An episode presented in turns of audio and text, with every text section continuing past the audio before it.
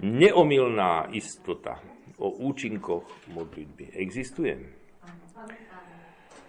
V modlitbe, musíme si povedať, že v modlitbe, ktorá splní potrebné podmienky, máme istotu o tom, že dosiahneme od Boha to, o čo v nej žiadame. Ale teraz každé slovo je tam dôležité v tejto vete, čo som povedal. V modlitbe, ktorá splní potrebné podmienky, máme istotu o tom, že dosiahneme od Boha to, o čo v nej žiadame.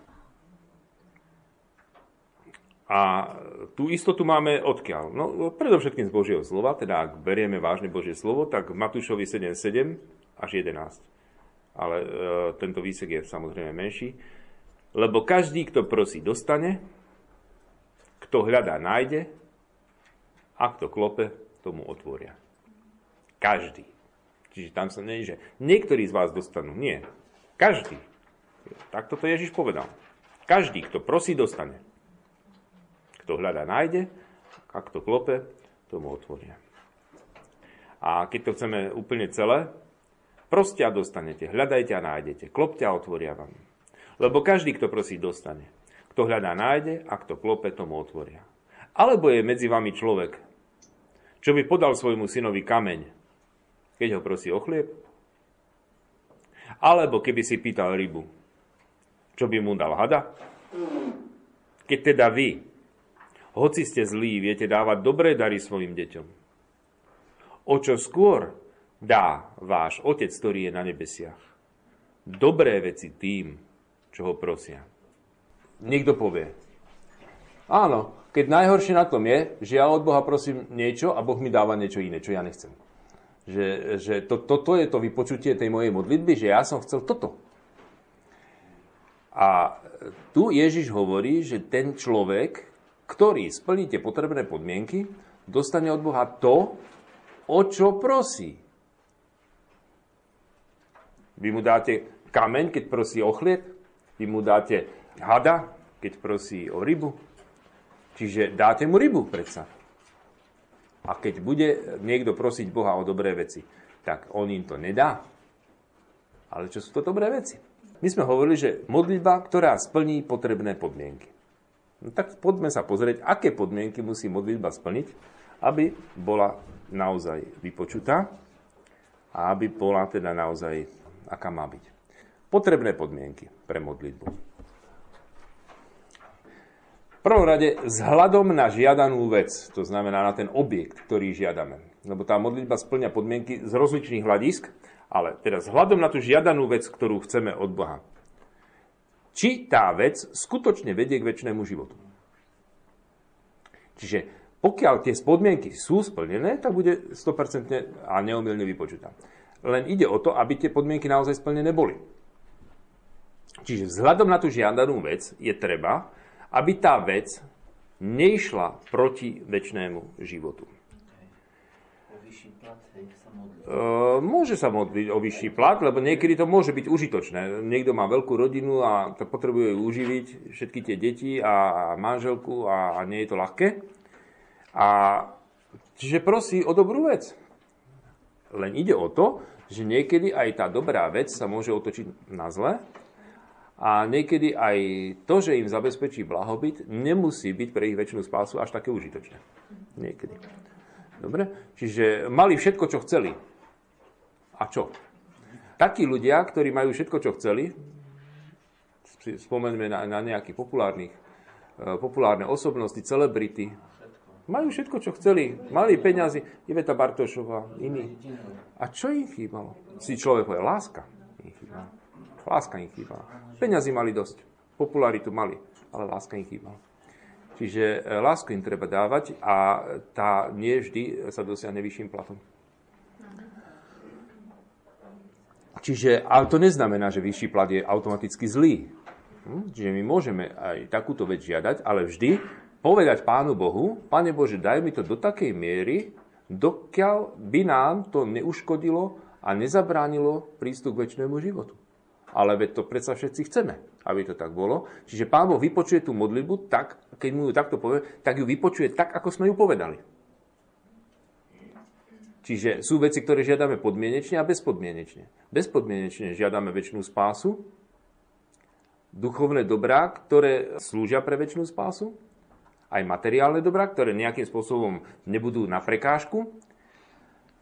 Ale potom sú veci, ktoré žiadame podmienečne, teda ak by nám to neuškodilo pre našu väčšinu spásu, tak Pane Bože, daj nám to. A ak nám to nedáva, znamená, že Pán Boh rozumie niečomu v tej chvíli viac.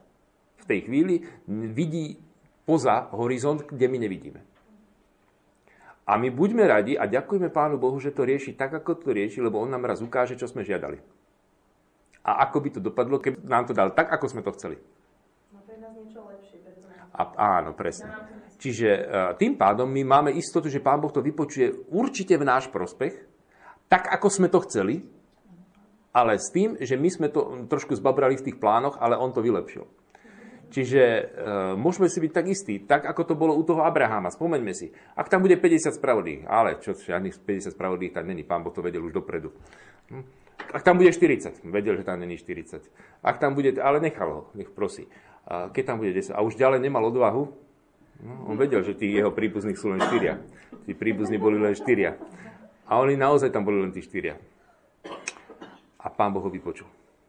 Čiže pán Boh e, ide poza to, čo my hovoríme. A určite ho vypočuje v jeho prospech. Čiže určite sa nemohol stiažovať, Pane Bože, nenašlo sa tam tých 10 spravodlivých, zachránil som tých, ktorých si chcel. Čiže e, presne takto, keď prosíme a odozdávame to Pánu Bohu, buďme si istí, že to, čo sme v hĺbke srdca si želali, to nám splní. Čiže že tá vec vedie skutočne k väčšinému životu. To bolo vzhľadom na žiadanú vec. Vzhľadom na osobu, ktorej sa má tá žiadaná vec dostať. To znamená, že buď teda na našu osobu, lebo nie vždy prosíme len pre seba, môžeme prosiť aj pre niekoho iného. Teda vzhľadom na osobu, ktorej sa má dostať tá žiadaná vec, čiže vzhľadom na adresáta tej prozby. Že táto osoba je spôsobila na prijatie toho daru.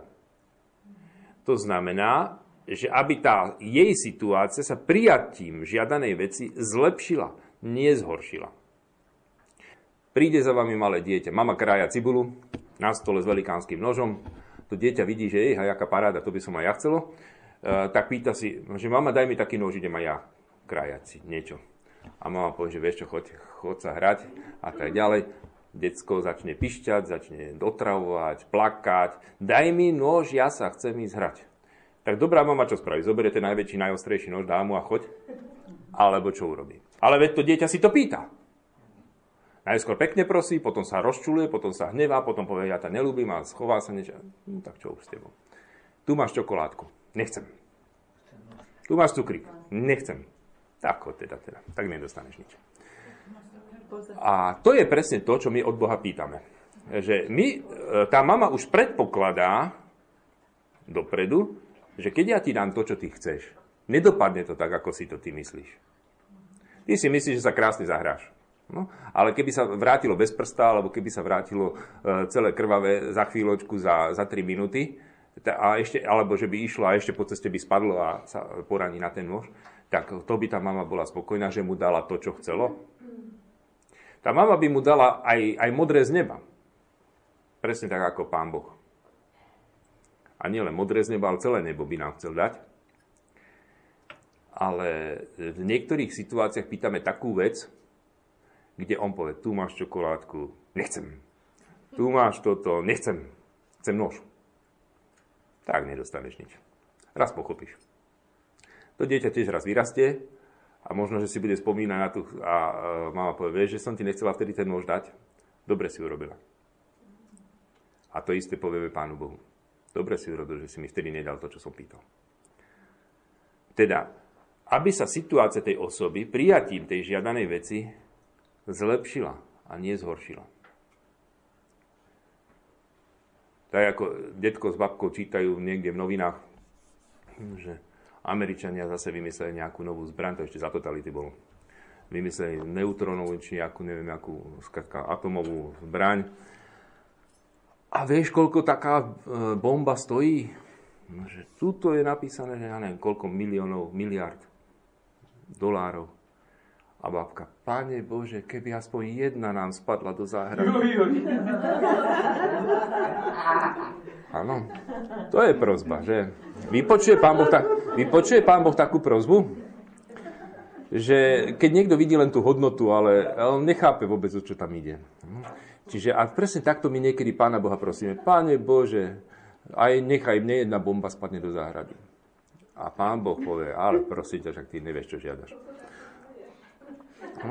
Že je pravda, že tá, že tá bomba je taká strašne drahá, alebo tá raketa, že je taká strašne drahá, ale to, že by som mal ten úžitok, ktorý si predstavujem, tak to si môžem vyhodiť z hlavy. Teda to je presne ono, že my e, niekedy prednášame Bohu takého typu prozby a sme aj takí hlúpučky, ano, pán Boh povie, keby si ty vedel, čo si pýtaš. A on namiesto toho nám dá iných 10 vecí, aby nás potešil, ale nedá nám tú vec, ktorá by nám mala nejakým spôsobom byť na škodu. Vždy myslí na naše dobro. Vždy. A nezostane tá modlitba, že on nepočúval. On veľmi dobre počúval a veľmi dobre e, zareagoval na tú modlitbu, len e, je to inak, ako sme si my to predstavovali v danej chvíli. Aké podmienky musia byť splnené?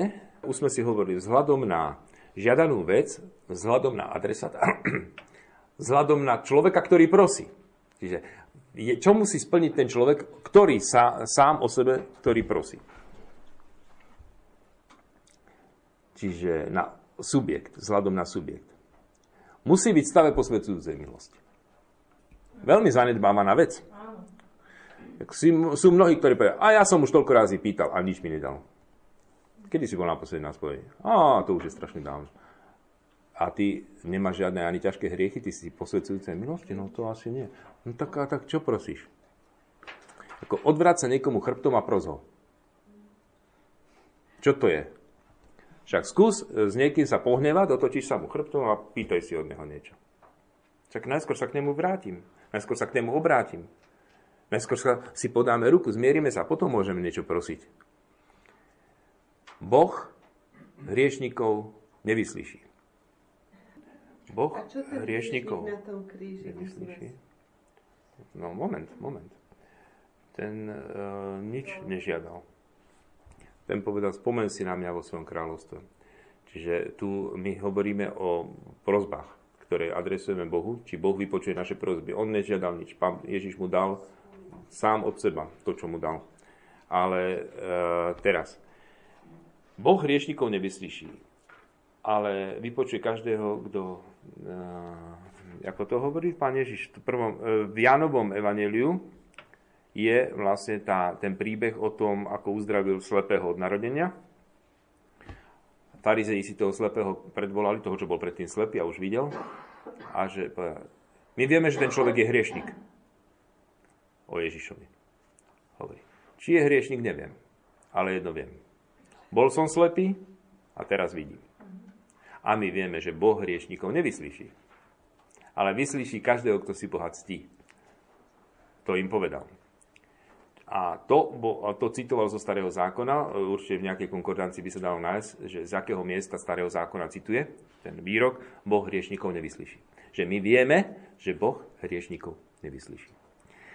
Teda, vidíme si, že Boh vyslyší každého, kto si ho ctí. Teda, byť v posvedzujúcej milosti a k tomu by som vám povedal citát od proroka Izajáša, 59. kapitola, 1. verš. Pánova ruka nie je prikrátka na to, aby zachránila. A jeho ucho nie je tak nedoslýchavé, že by nepočulo. Ale vaše hriechy sú priehradou medzi vami a Bohom. Izaiáš 59. 1. verš.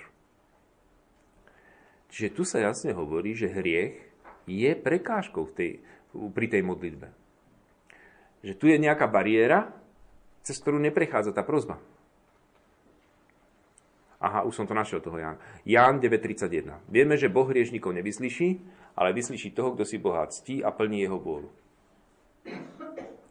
Ján 9.31. A Ježiš hovorí ešte, zase stále v Jánovom Evangeliu 15.7. Ak ostanete vo mne a moje slova ostanú vo vás, proste o čo chcete a splní sa vám to. My by sme radi boli, keby len tá druhá časť vety platila. Proste o čo chcete a splní sa vám to. A často si to tak aj zdeformujeme, že veď sa hovorí, že proste o čo chcete a splní sa vám to a nesplní sa mi to. A tá prvá časť vety? Ak ostanete vo mne a moje slova ostanú vo vás, to sa hovorí o milosti posvedzujúcej. Proste o čo chcete a splní sa vám to. A dostaneme od Neho, čiže od Boha, všetko, o čo len budeme prosiť, lebo zachovávame jeho prikázania a robíme, čo sa jemu páči. 1. Jánov list 3.22. 1. Jánov 30.22. Dostaneme od Neho, čiže od Boha, všetko, o čo len budeme prosiť. Lebo, a to lebo je tam veľmi dôležité, lebo zachovávame jeho prikázania a robíme, čo sa jemu páči. Čiže byť v posvedzujúcej milosti.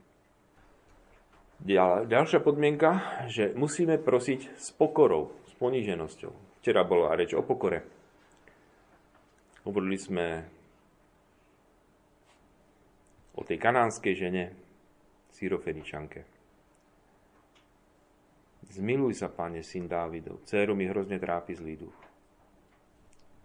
Pošli ju preč, lebo kričí za nami. Ja som poslaný iba k ovciam strateným z domu Izraela. Nie je dobre vziať chlieb deťom a hodiť do tam. Ale aj šteniatá jedia od robinky, čo padajú zo stola ich pánov. Žena, veľká je tvoja viera, nech sa ti stane ako chceš. Takú vieru som nenašiel u nikoho v Izraeli. Celý ten postup. Pokora. Iná žena, ktorá prichádza. Mala 12 rokov krvotok. Veľa si vystala od mnohých lekárov. Minula celý majetok. Je to u Marka napísané, 5. kapitola 25 až 34. Jedine Marek si môže dovoliť hovoriť o tých lekároch takto zle, lebo to by Lukáš nikdy nenapísal, keďže bol lekár. On opisuje tú istú udalosť, ale vynecháva tam tú poznámku uštipačnú o tých lekároch. Veľa si vystála od mnohých lekárov a minula celý majetok. Ale nič jej to nepomohlo. Bolo to Marek, 5. kapitola, 25 až 34. Kľudne si to porovnajte, tú istú pasáž u Lukáša, že či tam bude o tých lekároch takto hovoriť. Keď sa dopočula o Ježišovi, prišla v zástupe zozadu, dotkla sa jeho šiat a povedala si, ak sa dotknem čo len jeho odevu, ozdravím a prestala krvácať. Pocitila v tele, že je z choroby vyliečená. Ježiš spoznal, že z neho vyšla sila. Obrátil sa k zástupu a spýtal sa, kto sa to dotkol mojich? Jeho učeníci mu vraveli, vidíš, že sa na teba tlačí zástup a pýtaš sa, kto sa ma dotkol. Ale on sa obzeral, chcel vidieť tú, čo to urobila. Žena vedia, čo sa s ňou stalo, prišla so strachom a schvením, padla pred neho a povedala mu celú pravdu. A on jej povedal, dcera, tvoja viera ťa uzdravila. Čiže, okrem poníženosti, viera. Ale viera ktorá sa nazýva aj dôvera. Čiže viera, že tá osoba naozaj môže urobiť to, čo, to, čo prosím. Že mu dôverujem. Čiže v tomto prípade nie viera, že teraz ovládam katechizmus katolíckej cirkvi od A do Z, čiže mám vieru, alebo e, naučil som sa recitovať verím Boha, mám vieru, ale tá dôvera voči tej osobe, že ty, ty, ty si schopný to urobiť že pristupujem s takou dôverou. Pristupujme teda s dôverou k trónu milosti, aby sme dosiahli milosedenstvo a našli milosť a pomoc v pravý čas. Hebrejom 4.16. Čiže s dôverou. Kanánska žena pristupuje s poníženosťou, s dôverou. Tá žena, ktorá mala krvotok, pristupovala s dôverou. Tvoja viera ťa uzdravila. Aj ten stotník mal dôveru. Pane, nie som hoden, aby si vošiel pod moju strechu. Ale povedz iba slovo a môj sluha o. To je dôvera. Veru hovorím vám, povedal Ježiš, takú vieru som nenašiel u nikoho v Izraeli. A zase stotník a zase cudinec, lebo on bol Riman zase. Tam to bola Cyrofeničanka, pohánka. A toto bol zase človek, ktorý nepatril do Izraela, lebo to bol rímsky vojak nasadený v Izraeli. Takú vieru som nenašiel u nikoho v Izraeli. A stotníkovi povedal, choď, nech sa ti stane, ako si uveril. A v tú hodinu jeho sluha ozdravil. Matúš 8, 5 až 13. Teda, prosiť s pokorou, posvedzujúcej milosti, s dôverou. Ešte nejaká podmienka? Vytrvalo. Musí prosiť vytrvalo. Spomeňme si znovu na Abraháma. 50, 40, 30, až po 10 to stiahol. Vytrvalo. Jednoducho nenechal sa odať. Pane, ešte, už keď som prehovoril, ešte dovol mi znovu. A znovu a znovu a licituje. A spomeňme si na Svetu Moniku. To boli roky. No, nejakých 30 rokov to bolo určite. Sa modlila za svojho syna. Myslím, že v 30 rokoch sa uh, nechal, alebo obrátil, pokrstil. Teda vytrvalosť. Čo by sme my už urobili? A u tej ženy vidíme tiež vytrvalosť. Odbili ju, ponížili ju, Všetko možné. Nebudeme brať chlieb deťom, hádzať ho vám, štena tam. Nič. Nenechala sa odbiť. Prosila. Spomeňme si na tú vdovu, ktorá prichádzala neustále za tým sudcom, aby ju obránil proti protivníkovi. A ten ju furt nechcel, nechcel, nechcel. Ale už potom už mu tak lezla na nervy, že už nakoniec to spravil, lebo keď to nespravím, tak to hádam celý život. Mi tu bude búchať na dvere. Skrátka, vytrvalosť nenechať sa odradiť. A toto je tiež e, jedna z tých potrebných podmienok. Čiže modlitba musí byť posvedcujúcej milosti, s poníženosťou, s dôverou, vytrvalá. A potom treba sa aj sústrediť na to, čo sa modlíme. To znamená, že to nemá byť nejaká odrecitovaná básnička,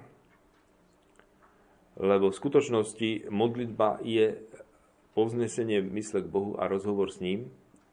A pokiaľ ja pod pojmom modlitbu len chápem, že to niečo odrecitujem a, a mám to za sebou a, a tým skončilo. Môže sa to stále považovať za modlitbu. Aj tie, taký modlitebný mlinček, že si spravím, ako robia buddhisti. Že spustím ho na vodu, ono sa to bude krútiť a modliť sa to za mňa. Aj my máme niekedy takú tendenciu, že my sa potrebujeme to odmodliť. To znamená, že máme niečo, také predpísané, alebo skrátka, že toto, sú, toto je to kvantum, čo musím sa odmodliť a už nech to mám za sebou. Čiže nehľadám v tom, že príde k nejakej komunikácii s Bohom, ja to musím mať odmodlené. Skrátka.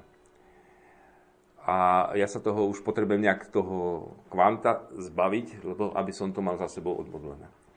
A to je niekedy, že sa to môže zvrhnúť, že už to prestáva byť modlitba.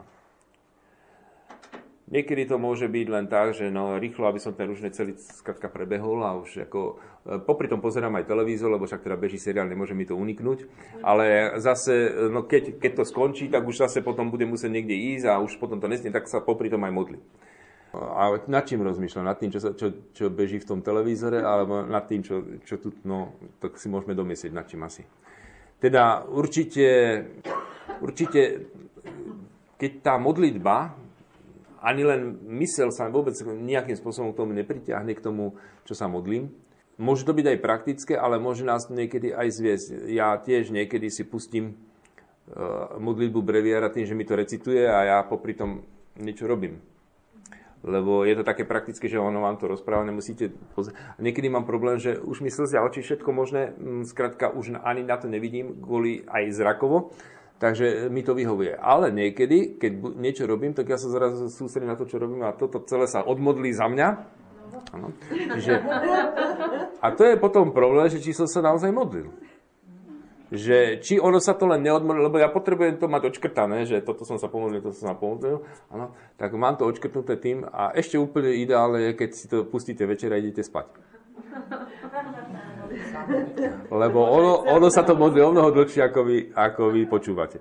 No, v čase takého, že sucha, tak Tak má zmysel aj taká, že odrecitovaná modlitba. Nie? Samozrejme, ale tam ide o, nie, tam ide o to úsilie, že ja sa ale chcem modliť. To znamená, že ja nepotrebujem mať za, mať za sebou, ale chcem. To, že, e, že je nejaká ne, taká nedobrovoľná nesústredenosť a tak ďalej, že jednoducho stále mi mysel niekde ulieta a tak ďalej, to je jedna vec, ale druhá vec je, ak ja si to len potrebujem len odbiť. Že vyslovene to potrebujem len odbiť. Čiže jasné, že tá nesústrednosť sa môže teda e, považovať za dobrovoľnú aj nedobrovoľnú. Keď mňa zaujíma naozaj viacej ten film, tak to je logicky, že ja sa nebudem sústrediť, lebo ja pozerám pri tom film. Tak e, čo? Môže byť ale, že ja idem v aute a naozaj tak celý deň, 8 hodín mám ísť v aute a tak čo, nebudem sa modliť? Tak je lepšie sa potom radšej modliť v tom aute. Sú chvíle, ja, ja teda keď sa modlím rúženec v aute, modlím sa uprostred desiatku, niečo príde situácia, už ani neviem, ktorý desiatok som sa modlil. Že fakt, no. Tak je to taká modlitba, ale e, lepšie by bola žiadna? Aj takáto je predsa vždycky lepšia. No. Čiže aj takisto aj rúženec počúvam, ja mám sám teda nahrávky svoje, ktoré sú aj teda ako podcasty. Mám tam tú pobožnosť svätej Brigity, sú až dve pobožnosti, jedna je 12-ročná, jedna je ročná. ročná.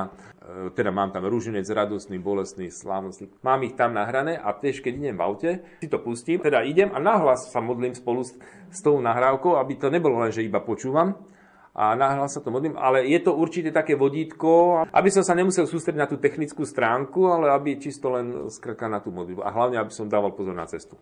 Samozrejme, lebo keby e, to malo byť, že ma to odvádza, kvôli tomu, že jej, a zase som sa pomýlil, ktorý desiatok som a zrazu tam do niečoho vrazím. No? Alebo mi tam niekto podbehne. Takže musím sa sústrediť samozrejme. A je lepšia, aj takáto modlitba je samozrejme lepšia ako žiadna. Ale potom zase, keď je možné, si nájsť také miesto, ktoré ma uvedie do modlitby.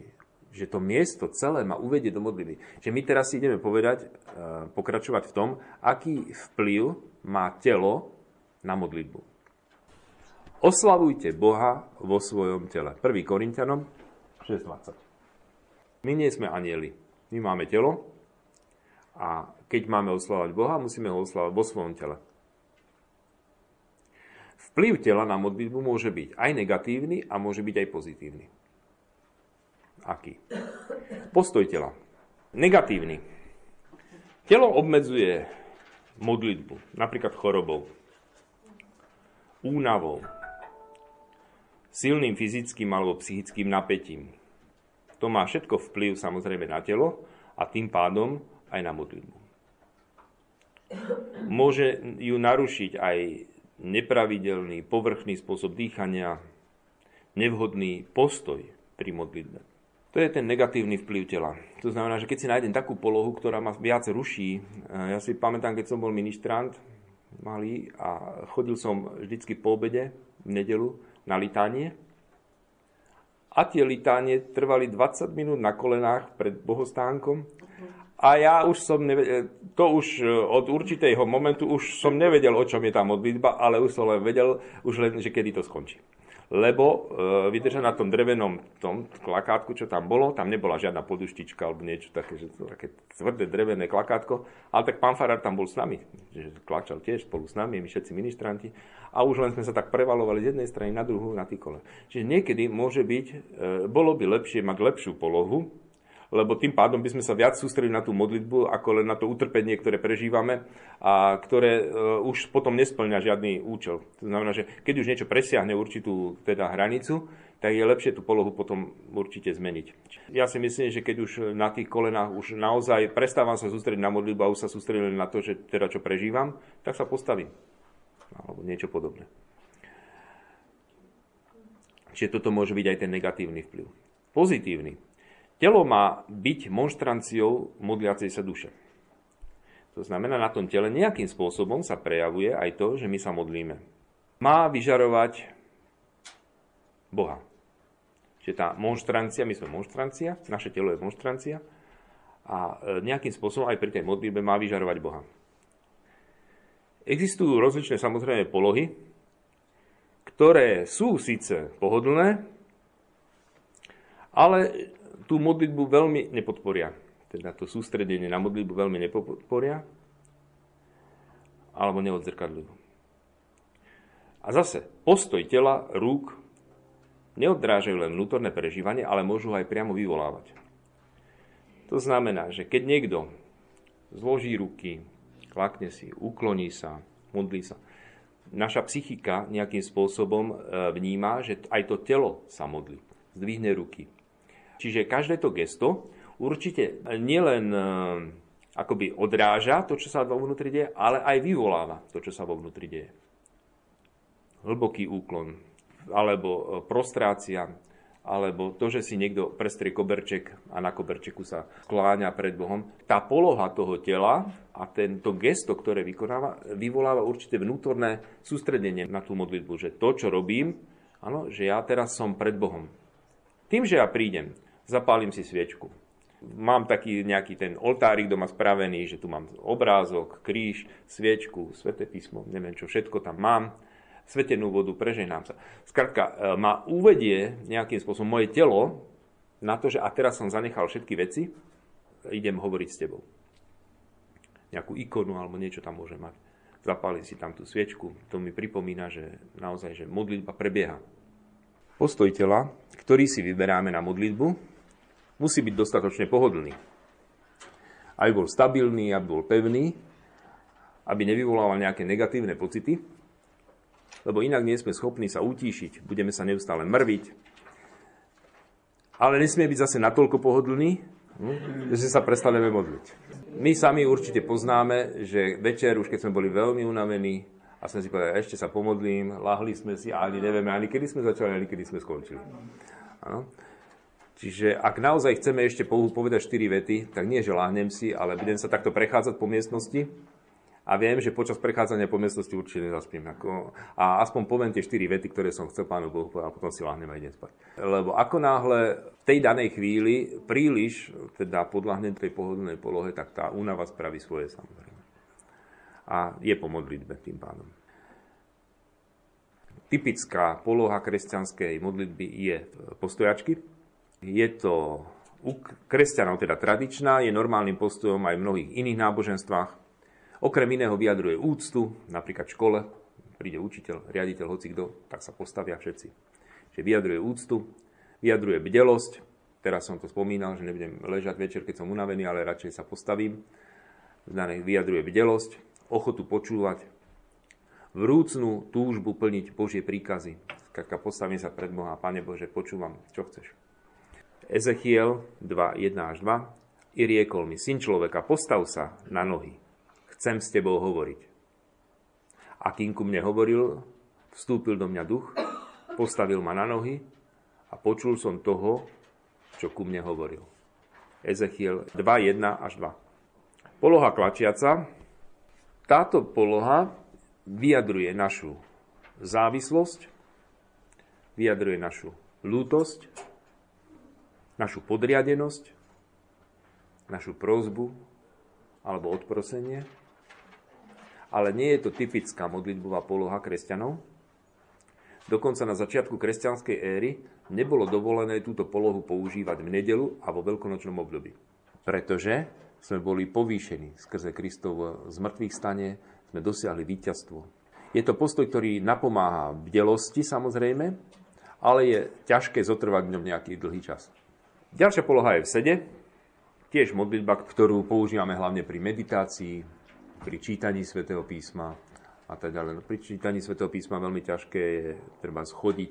My, keď už hovoríme o tej modlitbe, tak povedzme si, že či ľudská reč má význam iba informatívny. Že my, keď sa rozprávame, to, to si len odovzdávame informácie, alebo to má aj iný význam.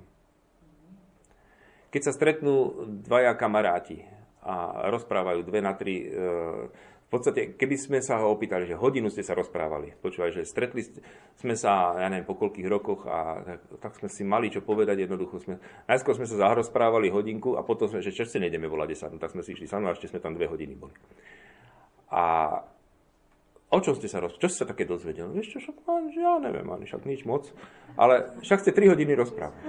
Čiže rozprávanie to nie je len o tom, že ja potrebujem od niekoho získať informácie.